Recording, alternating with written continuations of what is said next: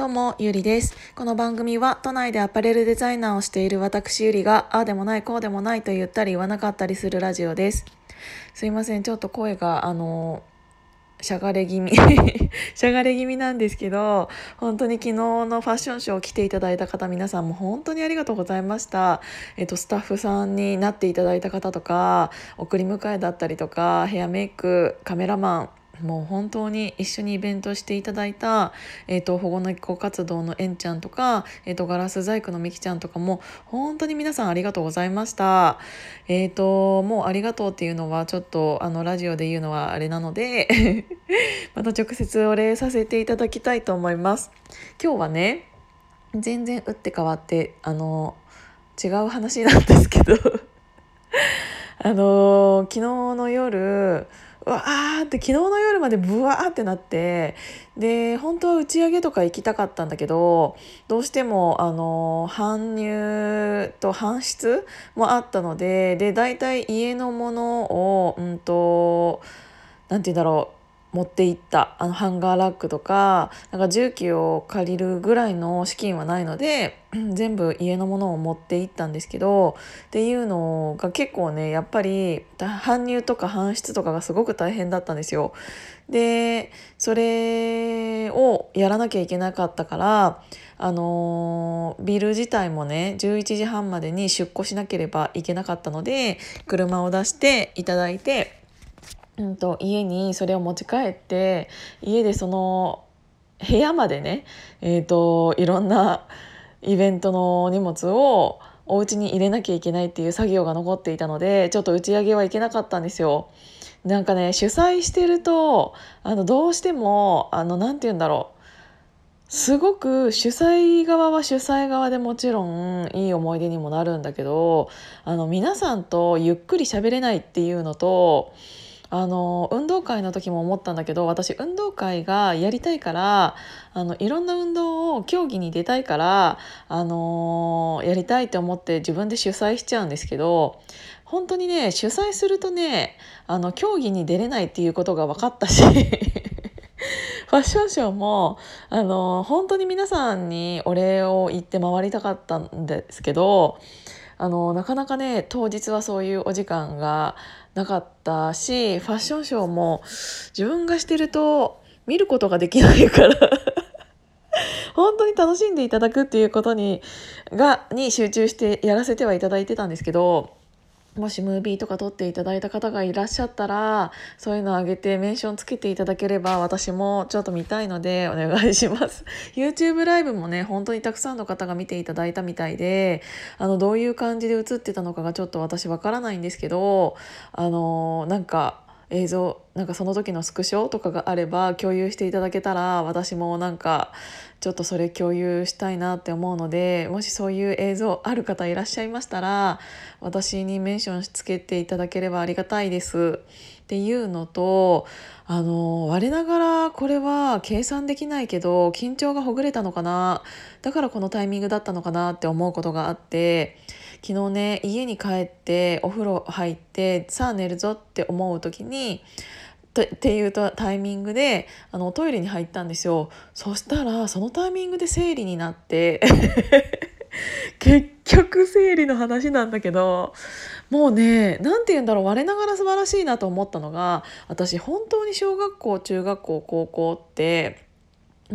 それからの人生ずっとそうなんだけど、結構大事なイベントの時に生理が重なることが多かったんですよ。なんか修学旅行だったりとか、あと友達との温泉旅行だったりとか、普通に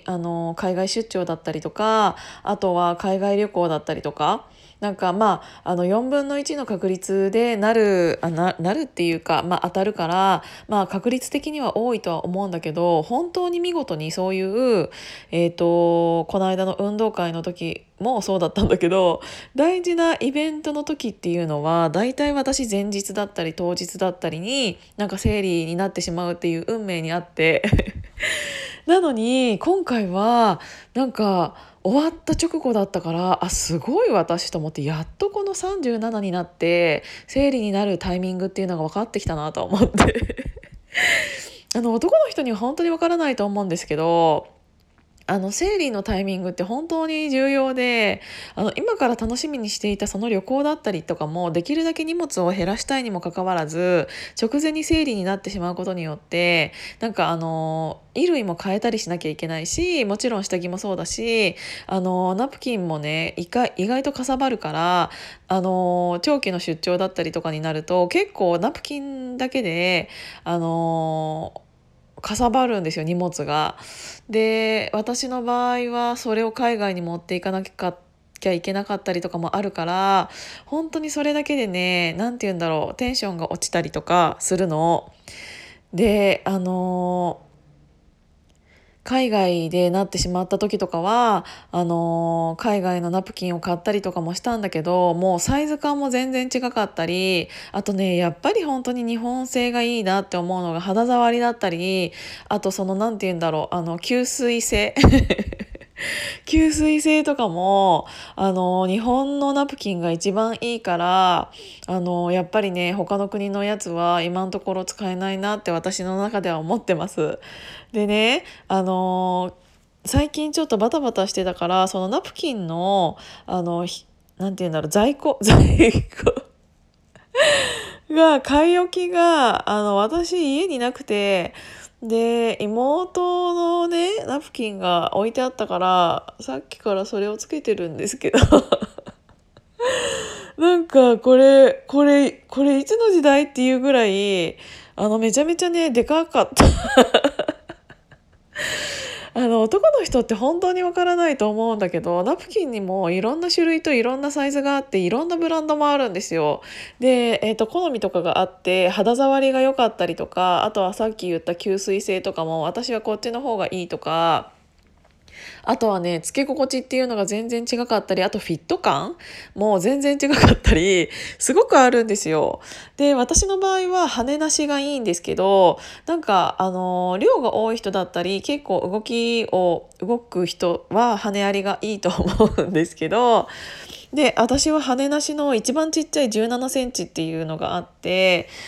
つけててもつけてないぐらいのいいやつがいいなと思って、なんか昔は結構量も多かったし、ちょっと3時間でも、つけてたらもう漏れてしまうぐらいの量だったりとかしたから、それプラスタンポンとかをつけたりしてたんだけど、もうこの年になると結構いろいろ落ち着いてきてしまって今はそんなになんか量とかもひどくないので、だからそのぐらいでがいいなっていうのと、あと羽ありだと女の人だったら本当に男の人この話分かんないと思うんだけど、羽ありだとその羽自体がショーツをくるむ部分があるから、そうするとね、私ね結構かぶれるんですよ。だからその羽ありっていうのは私の中では合わなくって、基本的にまだナプキンって羽ありが多いかなと思うんですけど、そう、私はね羽なしにして、量が多い時はタンポンプラス、ナプキンにしてるんですけど女性の皆さんどんな感じですか？でも男の人はマジで分かんないと思うけど、17センチとかってね、いい感じの大きさで、私の中ではね、でも小さいなって思う人がいると思うんです。できっと妹は妹のナプキン事情